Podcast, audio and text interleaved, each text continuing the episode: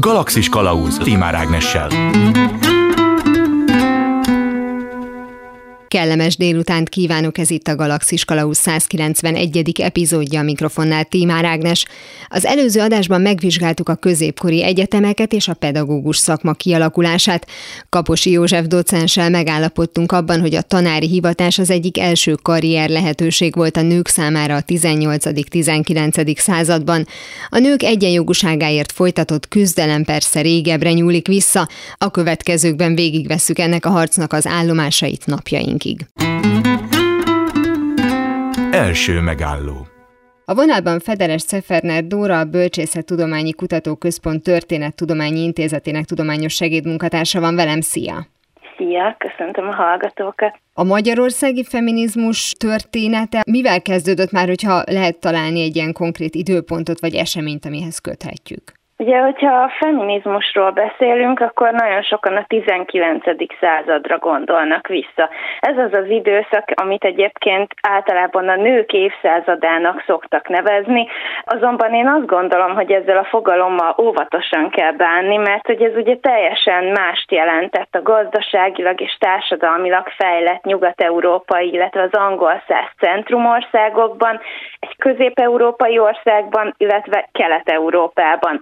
Viszont általánosságban véve abszolút igaznak mondható az, hogy a nőknek a jogkiterjesztése mind oktatási, mind társadalmi, mind pedig gazdasági és jogi értelemben a 19. században kezdődött meg. Ugye ennek az első villanásai tulajdonképpen a felvilágosodás időszakától kezdve megjelennek, de ez a folyamat abszolút mértékben a 19.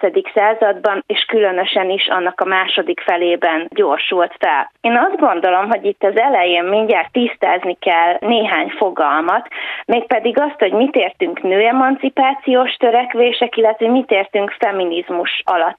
Uh-huh. Azért hoztam én itt elő a felvilágosodásnak a kérdését, mert hogy a nőemancipációs törekvések igazából ettől az időszaktól kezdve érhetők tettem. Ugye mire gondolok?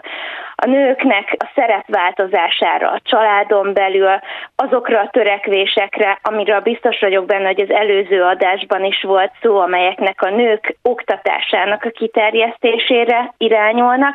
Tehát egy ilyen sokkal tágabb vonatkozás ez, mint maga a feminizmus, ami elsősorban politikai, jogi, gazdasági, illetve társadalmi értelemben vett jogkiterjesztést jelent, és ami igazából a 19. század második felében gyökeresedik meg, azt mondhatjuk. És harmadik fogalomként egyébként én azt gondolom, hogy ide kell vennünk a szűfrazsettet is, Ugye ez az Angliában jól ismert szűfrazsett mozgalom miatt fontos, amelynek az egyetlen célja tulajdonképpen a választójognak a nőkre történő kiterjesztése. És hogy miért hozom elő ezt a három fogalmat? Ennek az az oka, hogy nagyon sokszor nem csak a médiában, közvéleményben, hanem a történettudományban is a kutatók ezeket egymás szinonimáiként használják, viszont én fontosnak tartom, hogy ezeket elkülönítsük egymástól. És végül is a kérdésednek a második részére térve, hogyha egyetlen eseményhez kellene kötnünk a magyarországi feminizmusnak úgymond a születését, akkor én azt 1896-hoz, illetve hogyha még egyet lehet mondani, akkor 1904-hez kötném. Ugye 1896-ban kezdte meg a működését a Nőtisztviselők Országos Egyesülete, majd 1904-ben a nevében is benne van Feministák Egyesülete, amely már tényleg Magyarországon is a modern nőmozgalomnak a megszületését hozta magával. Ha már ezt a három nagyon fontos kifejezést bedobtad, nevezetesen az emancipáció, a feminizmus, illetve a szüfrezset mozgalmak, és ezeknek a nem összemosása, azért azt nézzük meg, hogy hogy mégis mennyiben köthetők össze, hogyha mondjuk a kor emancipációra törekvő női képét veszük, vagy egy átlagos nőjét veszük, az könnyen lehetett mondjuk nem feltétlenül feminista, és még könnyebben mondjuk nem feltétlenül szüfrezsett. Abszolút, igen. Én ezt úgy képzelem el, hogy mint a halmazok, van egy meccéspontjuk, de hogy van mindegyiknek olyan része, aspektusa is, ami nem találkozik egymással. És Magyarországon volt ennyire árnyalt a társadalom, illetve mondjuk ennyire tudatosak felkészültek ebben az időben, tehát a 19. század végén a nők, hogy ha már elkezdtek ezzel foglalkozni, akkor kijelentették azt magukról, hogy nagyon fontosnak tartják azt, hogy kicsit visszautalva az előző adásra, ő mondjuk tanárnőként munkát végezhessen, de mondjuk nem ragaszkodik ahhoz, hogy neki választójoga legyen, vagy azért ezek évek, évtizedek folyamán alakultak ki ezek a különvállások? Hát egyrészt ugye ezek a különvállások abszolút évtizedek alatt alakultak ki, és itt egy nagyon komoly fáziskésés is tapasztalható egyébként magában a monarchiában, és ezen belül Magyarországon is a nyugati országokhoz képest, de itt azt is célszerű tisztázni, hogy a társadalomnak az a rétege, amit ez a mozgalom érinthetett, az egy szűk közép, illetve felsőbb réteg. Tehát ezt nem úgy kell elképzelni, mint mondjuk a feminizmusnak a harmadik, vagy ugye most már negyedik hullámáról beszélünk, hogy ez egy tömegmozgalom, hanem ez egy szűk csoportot érintő mozgalom aki megpróbálja edukálni a nő társadalomnak az egészét, de ez nyilvánvalóan teljesen irreális célkitűzés volt abban a korszakban. És ez a szűk csoport, ha már említetted, akkor ez jellemzően hol található volt meg az arisztokrata körökben, hiszen akkor ők voltak azok, akik egyébként a nemzetközi példákkal találkoztak, és egyáltalán mondjuk a tanulás szintjén közelebb kerülhettek ezekhez az új eszmékhez? Itt egy polgári réteggel találkozunk, viszont arisztokrata nőket is többet találunk abban a két egyesületben is, amit az előbb említettem, illetve azáltal, hogy ugye 1896-ból lehetőséget kapnak a nők arra, hogy érettségizzenek, illetve egyetemi tanulmányokat folytassanak. Nyilván itt sem egy tömeges számra kell gondolni, de ők is csatlakoznak ezekhez a szervezetekhez. Említetted, hogy azért volt némi fáziskésés hazánkban, illetve ezt a két dátumot, 1896-ot és 1904-et, ami ugye a, a modern nőmozgalmaknak a kialakulása volt, de hát ennek azért volt, gondolom, több évtizedes előzménye. Itt ezek hazai előzmények lehettek, tehát mi az, ami erre indította a magyarországi nőket, hogy akár mondjuk szervezetekbe is tömörüljenek, és ne csak megbeszéljék a délutáni te amellett, hogy nekünk ez így nem annyira jó, vagy pedig látták az európai példát? Hát egyrészt látták az európai példát, ugye ezeknek a szervezeteknek a vezetői már az 1890-es évek kezdetétől viszonylag intenzív kapcsolatban vannak osztrák, német, holland, angol száz mozgalmi aktivistákkal, szóval a minták azok részben tőlük jönnek, viszont a magyarországi mintákat is fontosnak tartom kiemelni.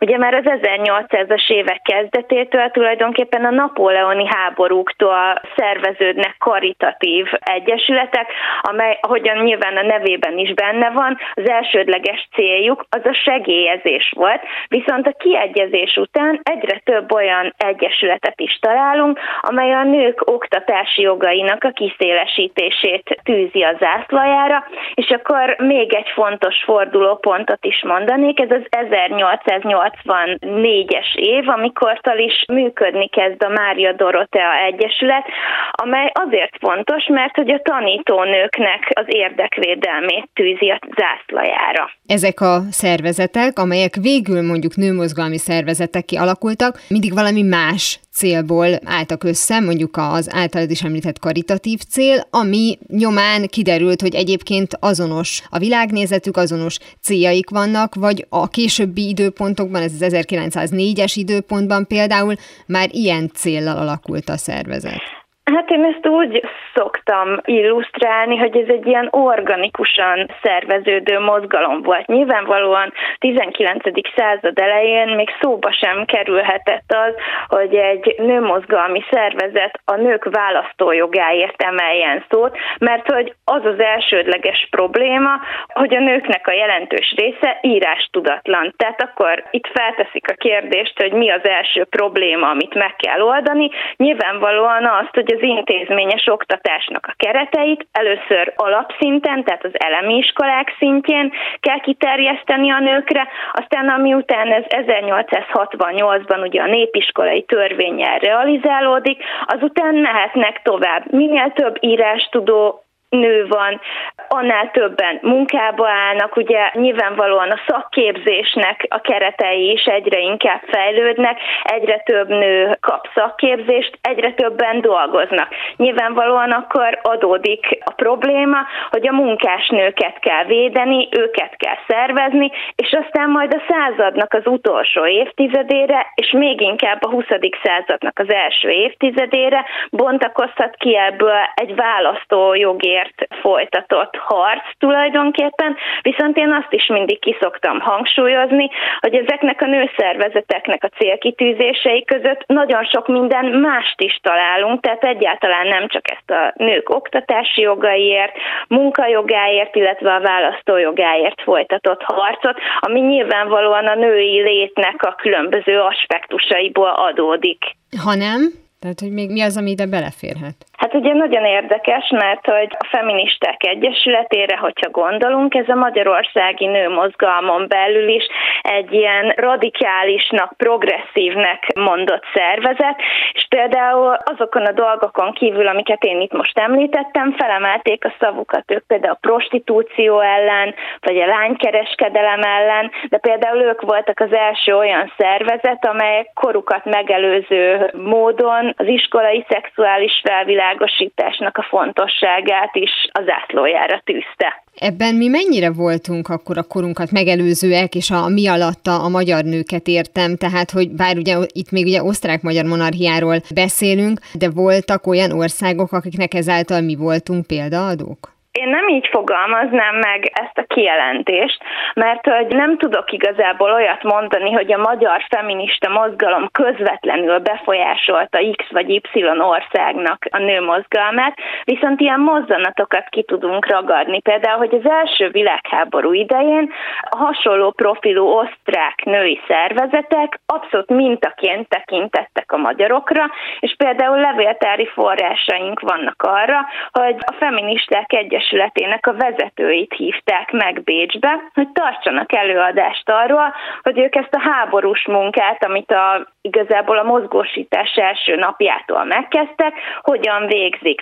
Aztán a második aspektus, amit itt ki lehet emelni, az az, hogy a nemzetközi nőszervezeteknek a révén, amiben egyébként ebben az időszakban a magyarok is vezető szerepet kaptak, természetesen befolyásoltuk más országoknak a női szervezkedését, is. Az, hogy ezek a szervezetek megalakultak, az önmagában ugye eredmény, de valójában mi az, amit el tudtak érni mondjuk belátható időn belül, mennyire fogadták ezt, hát leegyszerűsítve a férfiak egy félmosolyjal az arcukon, vagy esetleg látták az ebben rejlő erőt, vagy akár mondjuk ők is mellé álltak, tehát hogy mennyire voltak ezek akár komolyan véve, vagy ha komolyan is vették, akár mondjuk egy ilyen elnyomás alá kerülve. Hát nyilván azt érzékelhetjük, hogy ezek a szervezetek egy ilyen hatalmas nagy társadalmi ellenszélben kezdték meg a munkájukat, és érdekes a korabeli sajtótermékeket végignézni, hogy még az 1900-as évek kezdetén ilyen viccesen, lesajnáló módon nyilatkoznak az egyesületekről a vezető lapok, nem csak vidéken egyébként, hanem Budapesten is. Néhány év elteltével viszont ezek a szervezetek és a vezetőik tekintét vívtak ki maguknak a magyar társadalomban, nem csak Budapesten, hanem egyébként számos vidéki városban is, ami igazából odáig haladt elő előre, hogy számos politikus, illetve például a városoknak a vezetői is nem csak elvben, hanem anyagilag is támogatták ezeket az egyesületeket, és amit még fontos kiemelni, az az, hogy sokan azt gondolják, hogy ezek a szervezetek az ilyen kékharisnyáknak a gyűjtőhelyei voltak, ami egyáltalán nem igaz egyébként. Ha már itt tartunk, a kékharisnya szó definíciója. Művészek és tudósok között forgolódó műveltségét fitoktató nő, rémhízelgő. Az eredete viszont annál érdekesebb. A kifejezés egy 18. századi angol szalona kékharisnya társaság elnevezéséből ered. A számos vendég közül kiemelkedett a botanikus tolmács és könyvkiadó Benjamin Stillingfleet, aki nem volt elég gazdag ahhoz, hogy alkalomhoz illően fekete sejemharisnyába jelenjen meg, ezért utcai viseletben érkezett kék kék gyapjú harisnyájában. Állítólag olyan remek társalgó volt, hogy távol maradását az összejövetelektől rendkívüli veszteségnek érezték, és ezt mondogatták, semmire sem megyünk a kék harisnya nélkül. Az elnevezést hamar széles körben felkapták, és az olvasott intelligens nőkre alkalmazták. A gúnyos felhang, amelyel ma is azonosítják a kifejezést, csak később tapad hozzá amellett, hogy nagyon sok családos, sok gyereket nevelő nő is a tagságukban volt, számos férfi is bekerült ezekbe a szervezetekbe, és nem csak tagokként, hanem rendkívül aktív vezetőségi tagokként is részt vett a munkájukban. Azért mennyire volt marginális ez, hogy ezek a férfiak részt vettek, illetve hogy az ő megítélésük az hogyan változott a közvetlen környezetükben, tehát hogy ahogy te is mondtad, azért ez ellenszélben alakult, és férfiként odaállni, meg talán még nagyobb ellenérzéseket kelthetett abban, aki nem volt nyitott a változásra. Ugye az az érdekes, hogy azok a férfiak, akik például Magyarországon, de ez Ausztriában is jellemző, a mozgalom mögé álltak, jogászok, közgazdászok, statisztikusok, nőgyógyászok voltak, tehát, hogy nekik egyrészt volt olyan tekintélyük, hogyha ők publikáltak például egy újságcikket, vagy egy statisztikát a nőknek a helyzetéről mondjuk a munkaerőpiacon, akkor az még az 1900-as évek kezdetén sem úgy csapódott le, mint hogyha mondjuk ugyanezt a cikket az egyik egyesületnek a vezetője írta volna meg, mm. hanem arra akarok kiukadni, hogy abszolút komolyan vették őket. Azért ennek van egy ilyen nagyon, hát rossz íze, tehát, hogy mégiscsak kellett egy férfi, mert ha ő mondja, azért neki mégiscsak jobban elhisszük ugyanazt, amit nagyon sok nő mond, aki hasonlóan intelligens. Igen, viszont ez egyébként nem csak Magyarországon volt így, hanem még a nyugati országokban is, és ezeknek az egyesületeknek a vezetői egyébként nagyon jó érzékkel felismerték azt, hogy milyen politikusok vagy milyen közéleti személyiségek férfiakat kell megnyerni ahhoz, hogy terjeszthessék tulajdonképpen az eszméiket. Említetted az előbb a sajtónyilvánosságot, és valóban arra szeretnék kitérni, ugye foglalkoztál is ennek a kutatásával. Úgy fogalmaztál most az előbb, hogy tudták, hogy mely férfiakat kell megnyerni. Gondolom azt is tudták, hogy mely nőket kell megnyerni, tehát nem tudom, hogy akkor mennyire működött a, a korabeli celebritás, egyfajta közösségi médiának a, a működése, de hát biztos voltak olyan figurák, akik közéleti szereplők voltak, nem feltétlenül azért, mert egyébként társadalmat javító feladatot láttak el, csak egész egyszerűen ismert emberek voltak, tehát hogy annak is lehetett egyébként ereje, hogyha az XY, aki különböző társas rendezvényeken egyébként hangadó, az is odaáll? Abszolút, és erre mondok is egy konkrét példát, hogy amikor a Nőtisztviselők Országos Egyesülete és a Feministák Egyesülete 1907-ben egy közös lapot indított el, ami a mozgalomnak a történetében abszolút egy fordulópontként érzékelhető, akkor elkezdték összeírni azt, hogy melyek azok a nők, akiket az első számban meg szeretnének kérdezni, illetve akiknek a nevével reklámozni szeretnék ezt a folyóiratot, nyilvánvalóan azért, hogy ezután több ember vegye meg. Tehát, hogy ők abszolút ennek a piaci szempontnak a fontosságával tisztában voltak. És színésznőket, közéleti személyiségeknek, politikusoknak a feleségeit, énekesnőket próbáltak megszólítani, egyébként nagy részt sikerrel is. És azok a egyébként saját jogukon híressé vált asszonyok, legyen az mondjuk Brunswick Teréz, vagy Hugonnai uh-huh. Vilma, akiknek az oktatásban, vagy akár mondjuk ugye Hugonnai Vilma esetében az orvostudományban uh-huh. nagyon nagy szerepe volt, ők tekinthetők feministának, vagy ez egy személyes dolog, mindenki eldöntötte maga, hogy minek tekinti magát, vagy a feministák ugyan zászlajukra tűzték ezeket az asszonyokat, most kis képzavarral, meg az eredményeiket, de valójában csak a mozgalomban való részvétel le annak számít, aki ezzel a célral végzi a munkáját. Tehát, hogy az említett hölgyek egyébként feltehetően nem azért vágtak bele az óvoda alapításba és az orvoslás elsajátításába, mert hogy ők azt gondolták, hogy ezzel majd föl fogják emelni nőtársaikat, de lehet, hogy volt egy ilyen gondolatuk is, hanem ők maguk akartak érvényesülni. Én azt gondolom, hogy például Brunswick Teréznek, vagy említhetjük még Teleki Blankát, uh-huh. vagy Karacs Terézt, akik valamilyen oktatási intézményt alapítottak, állítottak, mindenféleképpen a szem előtt lebeghetett az, hogy a saját nemüket megpróbálják valami módon ugye az oktatás által felemelni. Viszont én nem gondolom azt, hogy ők feministának tekintetők. Számos olyan publikáció van egyébként, amiben feministáként jellemzik őket, viszont én ezt egy kicsit túlzásnak tartom. És inkább azt mondanám, hogy például Hugonnai Vilmával együtt ők olyan ikonok, olyan arcok voltak, akire aztán ezek az egyesületek, illetve a sajtótermékeik vissza tudtak hivatkozni a féle origóként, hogy már ők is olyan személyiségek voltak, akik a nőket megpróbálták felemelni valamiképpen. Egy... És például, hogyha Hugonnai Vilmára gondolunk, akkor ő abszolút mértékben ikonná vált, például abban a tekintetben, hogy a feminista sajtó rendszeresen közölt róla cikkeket, ugye a hányattatásairól azzal kapcsolatban, hogy sikerült megszerezni a diplomáját, de aztán nem praktizálhatott hosszú éveken keresztül Magyarországon orvosként, de hogy abszolút mértékben egy ilyen mintává igyekezett beállítani őt a nők előtt arra, hogy válasszanak hivatást, tanuljanak. De egyébként mondjuk nőjogi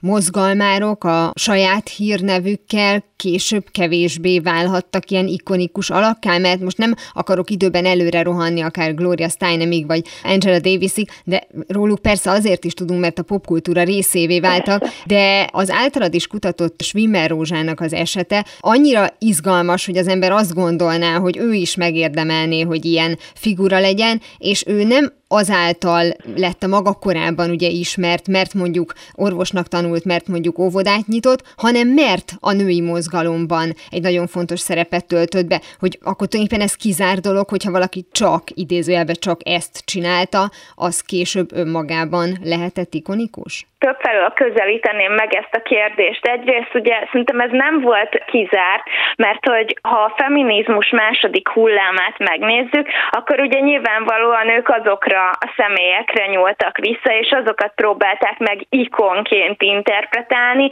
akik a feminizmus első hullámában vezető szerepet töltöttek be. Ez a második hullám az időben mikor volt? Hogy... Az 1960-as Aha. évektől uh-huh. kezdődött ez a második hullám, viszont viszont én Schwimmert nem azokkal a nőkkel vetném össze önmagában, akiket te említettél, hanem én azt gondolom, hogy vele sokkal inkább párhuzamba vonható például a Florence Nightingale. Ha már itt tartunk, bár Florence Nightingale nevét legtöbben a róla elnevezett szindróma miatt ismerik, miszerint az ápoló hajlamos beleszeretni betegébe, vele kapcsolatban sokkal fontosabb, hogy ő alkalmazott először statisztikai megközelítést a betegápolás hatékonyságának elemzésére, így a bizonyítékokon alapuló orvoslás egyik úttörőjének tekinthető. Az említett nevéhez kötődő jelenség pedig egy alaptalan és rossz indulatú plegyka eredménye. A kiindulás az lehetett, hogy Nightingale elhivatottságában nem csak nappal ellenőri ellenőrizte a betegek állapotát, hanem éjszakánként is akkor lámpással a kezében rótta a kórház folyosóit, ezért is kapta a lámpás hölgy elnevezést.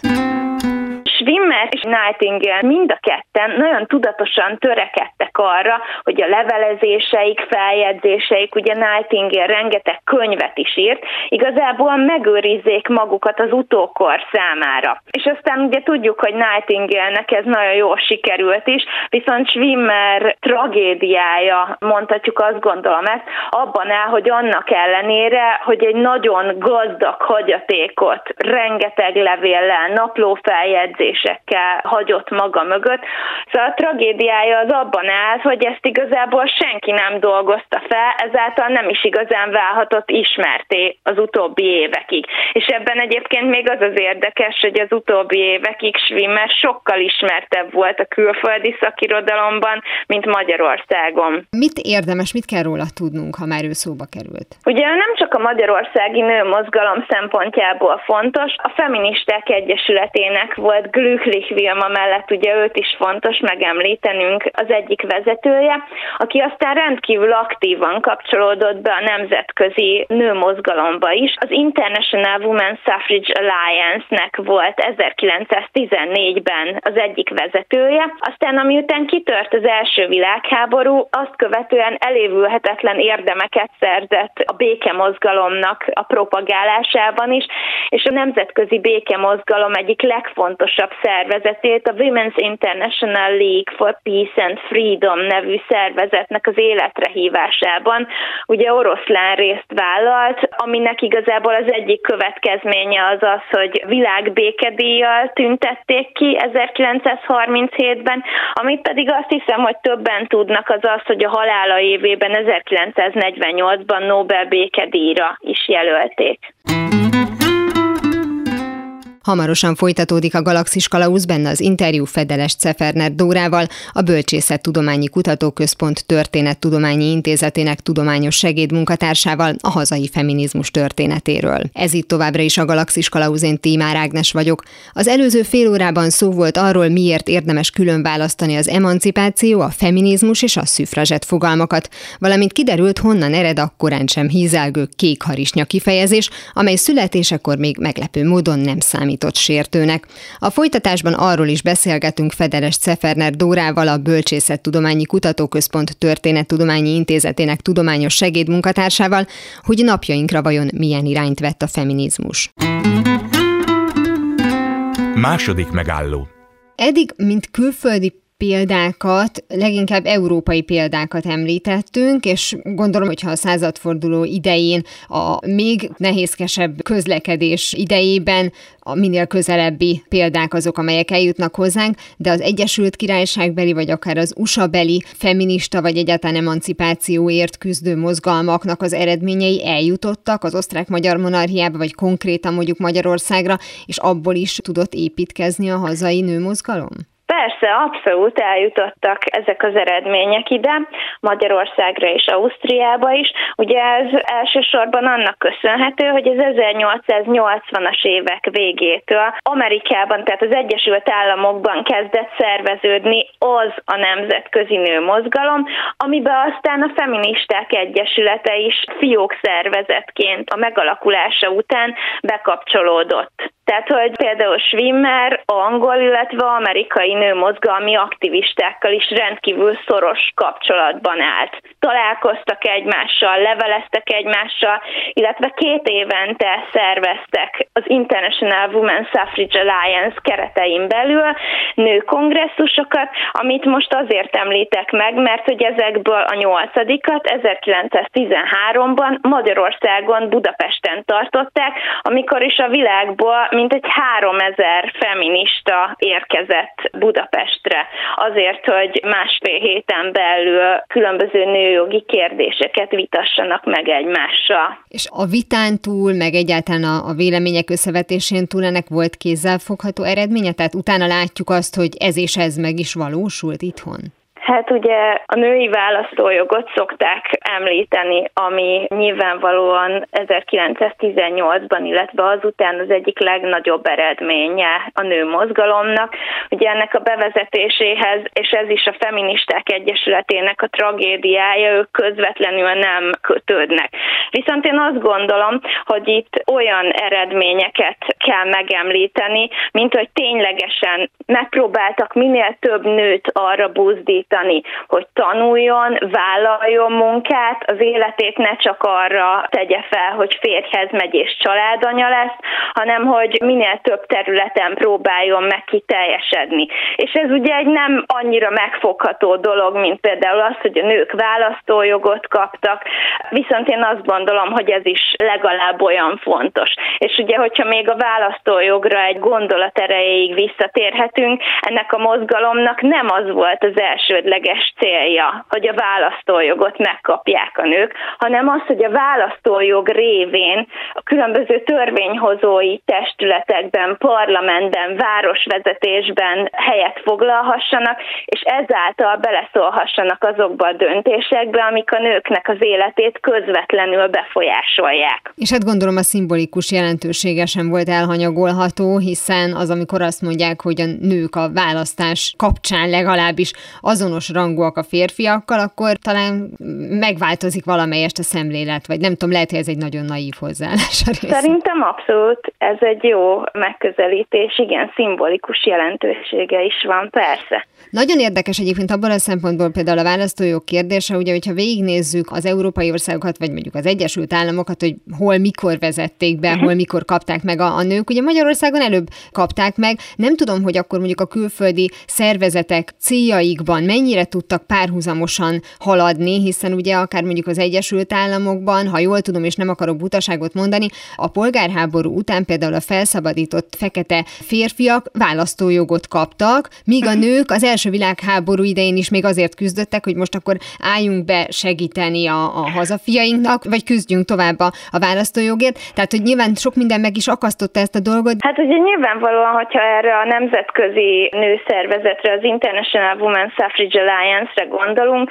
akkor annak voltak olyan tagországai, mint például Finnország, ahol Európán belül a nők elsőként választójogot kaptak 1906-7-ben, ami akkor tényleg a finn nők tulajdonképpen azt mondhatták volna, hogy oké, okay, akkor elértünk mindent, és akkor mi akár ki is szállhatnánk ebből a mozgalomból, de hogy egyáltalán nem ez történt, ezt követően is ugyanolyan aktívan vettek részt ebben a munkában, mint a megelőző években, és nyilvánvalóan amellett, hogy azért ott is volt még számos olyan probléma, amit a dolgozó nőkkel kapcsolatban, vagy a nők oktatásával kapcsolatban meg kellett oldani, ugye pozitívan befolyásolhatták azt, ami a többi országban zajlott tehát mintát nyújthattak. Most, ha ezt így mondtad a film példát, nekem az jutott eszembe, hogy lehet, hogy akkor ez a fordított logika működik, mert hogyha Svájcot nézzük, ahol ugye 70-es években uh-huh. kapták meg először, sőt, volt olyan régió, ha jól tudom, ahol a 90-es években,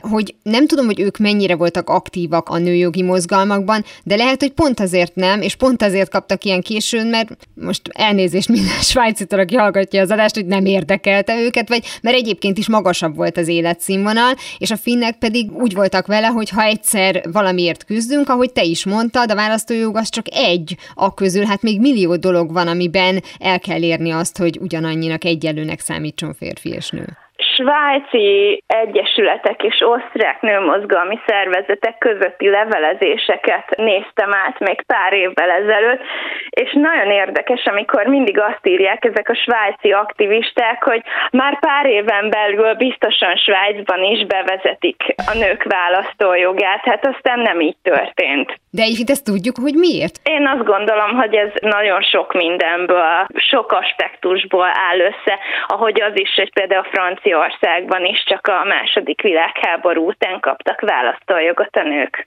Azért, ha átfordítjuk ezt a kérdést, az sem jelentette azt, hogy elérkezett a Kánaán, hogy az első világháború után nagyon sok országban szavazati jogot kaptak a nők. Igen, mert gondolom ott meg lehet, hogy nagyon sokszor egy ilyen kipipálás szintjén történt ez a dolog, hogy akkor most így ronda szóval dobtak egy csontot, és akkor bíztak benne, hogy akkor a hölgyek nyugton maradnak egy ideig. Hát meg ugye, hogyha tényleg csak azokra a szervezetekre gondolunk, amelyekről itt az elmúlt percekben beszéltünk, a nőtisztviselő Nők Országos Egyesülete az 1919-ben befejezte a munkáját, megszűnt létezni, viszont itt az új típusú politikai berendezkedésben, konzervatívabb politikai berendezkedésben ezek az egyesületek sokkal nehezebben tudtak működni, mint korábban, amikor ugye a hatalom támogatta őket. Visszatérve hazánk példáira, ugye, hogyha mondjuk még a századfordulónál tartunk, illetve közelítünk az első világháborúhoz, és már beszéltünk arról, hogy valójában mely volt az a szűk kör,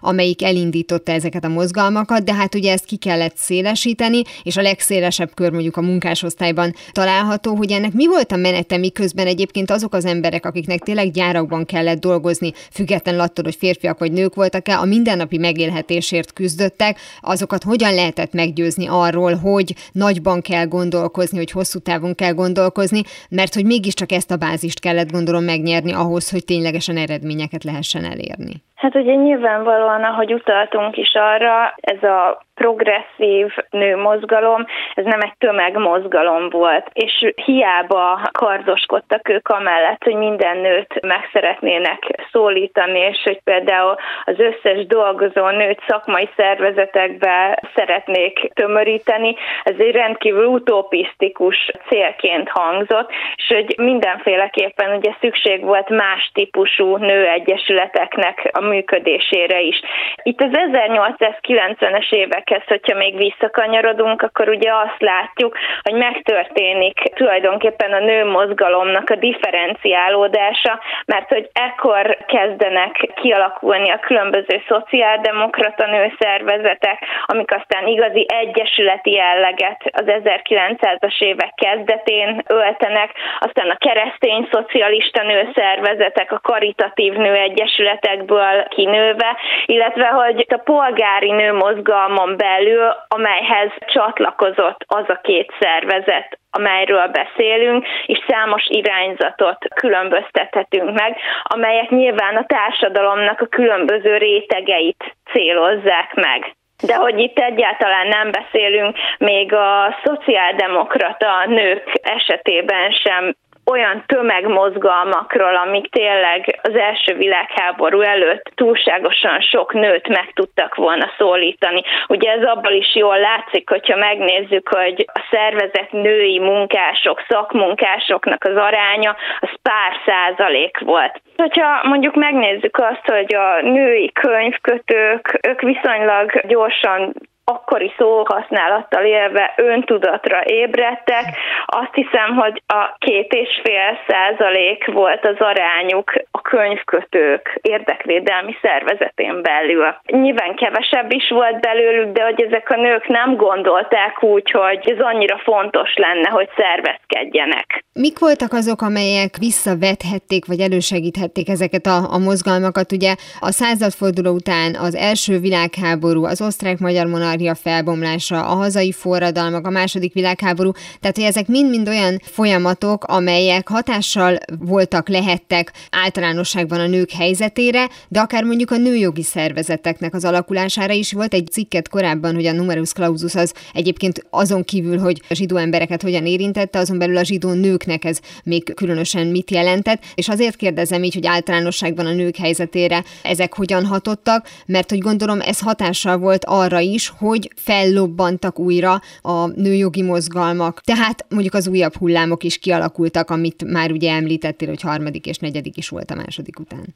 Hú, ez egy nagyon-nagyon átfogó kérdés, és először én így differenciálnék úgy, hogy ugye nyilvánvalóan voltak olyan változások magán a mozgalmon belül, amik adott irányba befolyásolták. Gondolok itt például arra, hogy ez egy abszolút nagy lökést adott ennek a feminista mozgalomnak, hogy 1913-ban Budapest adhatott otthont ennek a nőkongresszusnak, viszont hogyha negatív irányba haladó változásról beszélünk, beszélünk, akkor nyilvánvalóan kb. lefejezték a feministák egyesületét 1920-ban, illetve 21-ben azzal, hogy Schwimmer Rózsa először Ausztriába, majd az Egyesült Államokba emigrált, még úgy is, hogy egyébként ő az élete során egész végig rendkívül nagy erőfeszítéseket tett azért, hogy a távolból is tudja segíteni az Egyesületnek a munkáját.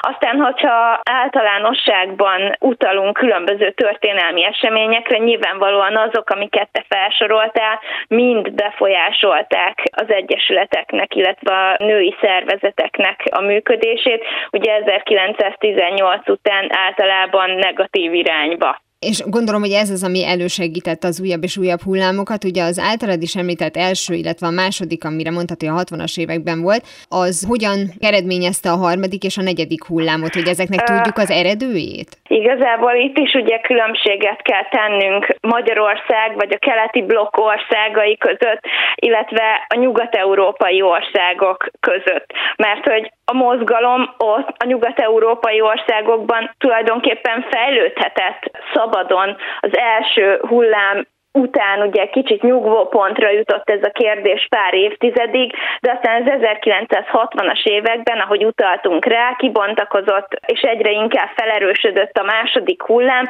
aminek nagyon sok magyarázata, társadalmi magyarázata van, hogy ez miért épp ekkor történt meg, de hogy ugye Magyarországon nem beszélhetünk ilyen értelemben a feminizmusnak a második hullámáról, mert itt egy államfeminizmus van, ami látszólag tényleg egyenlőséget teremt a nők között, viszont ez egy látszólagos egyenlőség, és hogy mivel, hogy itt ugye kiesik tulajdonképpen négy évtized a szocializmusnak az évtizedei, azután Magyarországon, illetve a keleti blokk országaiban teljesen máshonnan indul el ez a harmadik vagy negyedik hullám, de hogy egyébként, hogyha itt ennyit beszélünk hullámokról, akkor azt is érdemes megjegyezni, hogy most már nagyon sok feminista történetíró igazából nem is ezt a hullám megnevezést alkalmazza, mert hogy amellett érvelnek, hogy ez nem ilyen hullámokban fejlődik ez az eszmerendszer, illetve a mozgalom, hanem teljesen más irányban nem akarom leegyszerűsíteni, de az kijelenthető, hogy nagyjából a második világháború után lett igazán polarizált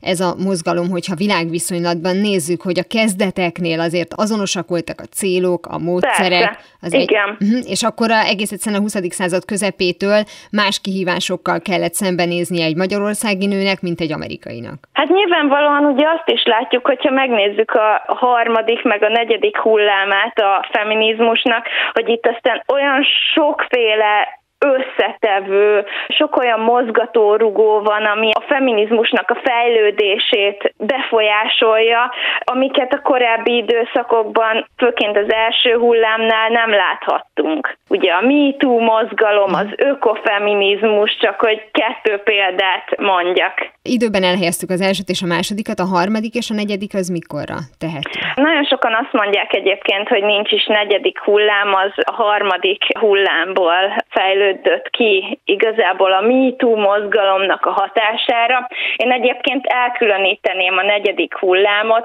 Hogyha időben szeretnénk elhelyezni, akkor az 1990-es évek elejétől indul el a harmadik hullám, és a negyedik hullám pedig a 2010-es évek kezdetétől, mondjuk attól az időszaktól, amikor a közösségi média használat, meg ezek a különböző platformok olyan szinten felfutnak, hogy ténylegesen a mindennapi életünknek az integráns részét képezik. És akkor erre a kettőre meg már lehet azt mondani, hogy megint van egyfajta párhuzamosság a uh-huh. különböző Abszolút. országok között. Igen mert megint hasonlóak lesznek a problémák, vagy legalábbis látjuk, hogy mi az, ami zajlik mondjuk az Egyesült Államokban, és körülnézünk, hogy vajon nálunk is az zajlik-e. Azt mondtad, hogy nem feltétlenül a választójogot kell kiemelni, vagy nem is az volt a cél feltétlenül, hogy mint valami végcél, hogy ezt érjük el mondjuk a kezdetekkor, hanem rengeteg más fontos eredményt tűztek ki, illetve értek is el. Te tudnál még a választójogon kívül természetesen mondani olyan fontosabbakat, ami a célok között szerepelt, ami meg is valósult, vagy ami mondjuk most áll küszöbön, amit most kell megvalósítanunk? Nagyon sok minden megvalósult, tehát hogyha megnézzük azt, hogy az oktatásban a nők meddig juthattak el tulajdonképpen mondjuk száz évvel ezelőtt, akkor egy hatalmas változást látunk. Nyilván a nők tanulhatnak minden egyetemi karon, doktori címet szerezhetnek, tudományos pályán helyezkedhetnek el, de hogy ugye szerintem mindennek egyébként két oldala van, tehát ugye behozhatjuk itt ezt az üvegplafon jelenséget, ami ugye azt mutatja, hogy adott szakmákban, hivatásokban a nők meddig juthatnak el. Aztán nyilván a munkaerőpiacon is a helyzetük az nagyon sokat javult, onnantól kezdve, hogy ez a mozgalom mozgalom igazából felfutott, de hogy itt is a másik oldalon behozhatjuk azt, hogy az egyenlő munkáért egyenlő bért elv, az igazából a napjainkban is számos szakmában indokolt, hogy, hogy erről szó legyen, mert hogy ez nagyon sok területen még nem valósult meg. Tehát, hogy én azt gondolom, hogy nagyon sok mindent sikerült elérni, de nyilvánvalóan az aktuális társadalmi, gazdasági problémákra reflektálva mindig van mit tenni tenni. Ami ugye a leginkább mondjuk aktuális, ez a bizonyos abortusz törvény, ami ugye az Egyesült Államokban volt most a legjelentősebb, vagy a leginkább előtérbe ott került, de hát azért Európában is körülnézünk, és látjuk a tendenciákat. Ezek visszalépésnek tekinthetőek? Nyilvánvalóan ez az abortusz törvény, ez egy olyan dolog, ami a közvéleménynek a nagyon széles rétegeit megmozgatja. Nagyon sok helyen olvashatunk róla, nem csak az Egyesült Államok vonatkozásában, hanem európai országok vonatkozásában is, ami nyilvánvalóan elgondolkoztató. Azért is, mert hogy már a feminizmus első hullámában is ezek a nők, akikről beszéltünk, azért is szót emeltek, hogy a nők azok a saját testükkel kapcsolatban dönthessenek. Tehát, hogy nyilvánvalóan ez ebből a tekintetből nézve egy visszalépésnek tekinthető. Azért is használtam ezt a kifejezést, és kérdeztem rá így, mert hogyha a feminizmus kezdetétől fogva az elért eredményeket vizsgáljuk, volt olyan, hogy elvettek választójogot, volt olyan, hogy kiadtak mondjuk tanulási jogot, és azt visszavették? Hát korlátozások voltak. De mondjuk azóta ki nem igazított visszavételekről van szó? Hát nem, nyilvánvalóan nem azóta, ki nem igazított visszavételekről van szó, de például, hogyha visszanézünk a múlt század elejére, akkor azt követően, hogy mondjuk Vlasis Gyula megnyitotta a nők előtt ugye az orvosi, a gyógyszerészet és a bölcsész karokat, azt követően már pár évvel mindjárt korlátozták a nőknek az egyetemre való bejutását, mert hogy kimondták azt, hogy csak jeles érettségivel lehet lehet bejutni ezekre a karokra, és ugye itt még szó nincsen a numerus claususról. Gondolom a férfiaknak nem kellett jeles érettségi. Nem, nekik nem kellett. Volt egy ilyen tippem, hogy ami, ami korán annyira mulatságos, de most utólag már tudunk nevetni rajta. A kutatásaidra még zárásul azért térjünk ki, mert ugye több külföldi országban is kutattál. Itt elsősorban Schwimmer Rózsa után, vagy mi volt a kutatási területed, mi az, amit kerestél egyszerűen szólva, és most éppen mi az, amit kutatsz? Nekem, amikor kezdtem több mint tíz évvel ezelőtt foglalkozni a magyarországi progresszív nőszervezetekkel, és elkezdtem feldolgozni Budapesten a Nőtisztviselők Országos Egyesületével, meg a Feministák Egyesületével kapcsolatos levelezést.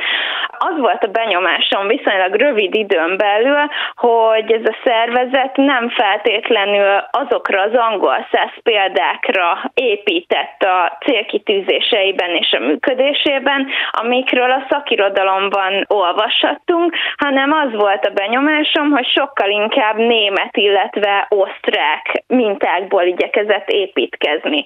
Viszont ahhoz, hogy ugye ez bizonyítható legyen, ahhoz Németországban meg Ausztriában kellett kutatni, és igazából én annyit csináltam, hogy kerestem egy profiljában az említett magyarországi nőszervezetekhez rendkívül hasonló osztrák egyesületet, és igazából a doktori disszertációmban ezeknek a működését hasonlítottam össze, és bebizonyosodott, hogy hogy, igen, ezek a német minták sokkal fontosabbak voltak, mint az angol száz minták, és hogy ezeknek az egyesületeknek a működésében, amellett, hogy rengeteg párhuzamosságot találunk, nagyon sok közvetlen kapcsolat is tetten érhető 1918 előtt, és aztán részben ezt követően is. És igazából ebből a munkából jött az, hogy én elkezdtem foglalkozni Schwimmer Rózsával, nyilvánvalóan nagyon gyorsan rájöttem arra, hogy nem csak a magyar magyarországi, hanem a nemzetközi nőmozgalomnak az 1918 előtti és sok tekintetben az azutáni működésében is milyen fontos szerepe volt, viszont nagyon sokáig még nem sikerült kijutni New Yorkba, ahol az ő hagyatéka van. Ugye azért New Yorkban őrzik a hagyatékát, mert 1921-ben ide emigrált, és itt is élt az élete végéig, és ezt csak évekkel később kezdtem el feldolgozni, és igazából a mostani, az egyik projektem az az, hogy az ő munkásságát teljes egészében feldolgozzam, és egy monográfiát írjak róla. A másik pedig az, hogy a Feministák Egyesületének a történetét azt a horti korszakban is megvizsgáljam, és aztán egészen a feloszlásáig 1949-ig ezt tanulmányozzam. De ez sok sikert kívánok, már csak a mi érdekünkben is, mert én legalábbis érdeklődve várom ennek az eredményét. Nagyon szépen köszönöm, hogy mindezeket elmondtad. A magyarországi feminizmusról, nemzetközi feminizmusról beszélgettünk az elmúlt percekben. Fedeles Szeferner Dóra volt a vendégem, a Bölcsészettudományi Kutatóközpont Történettudományi Intézetének tudományos segédmunkatársa. Még egyszer köszönöm, hogy beszélgettél velem ezekről. Nagyon szépen köszönöm a beszélgetést. Totó, Azt hiszem már nem Kenzeszben vagyunk. Mára ennyi volt a Galaxis Kalauz, jövő héten ugyanekkor találkozunk. Hamarosan archívumunkból visszahallgathatják a mai adást is, valamint most már podcast formában is elérhető a műsor. A Rádió és a Galaxis Kalauz Facebook oldalán további érdekességeket találnak, illetve ha még nem tették, iratkozzanak fel YouTube csatornánkra. Köszöni a figyelmüket a szerkesztő műsorvezető Tímár Ágnes. Viszont hallásra! Ez volt a Galaxis Kalauz. Timár Ágnes műsorát hallották.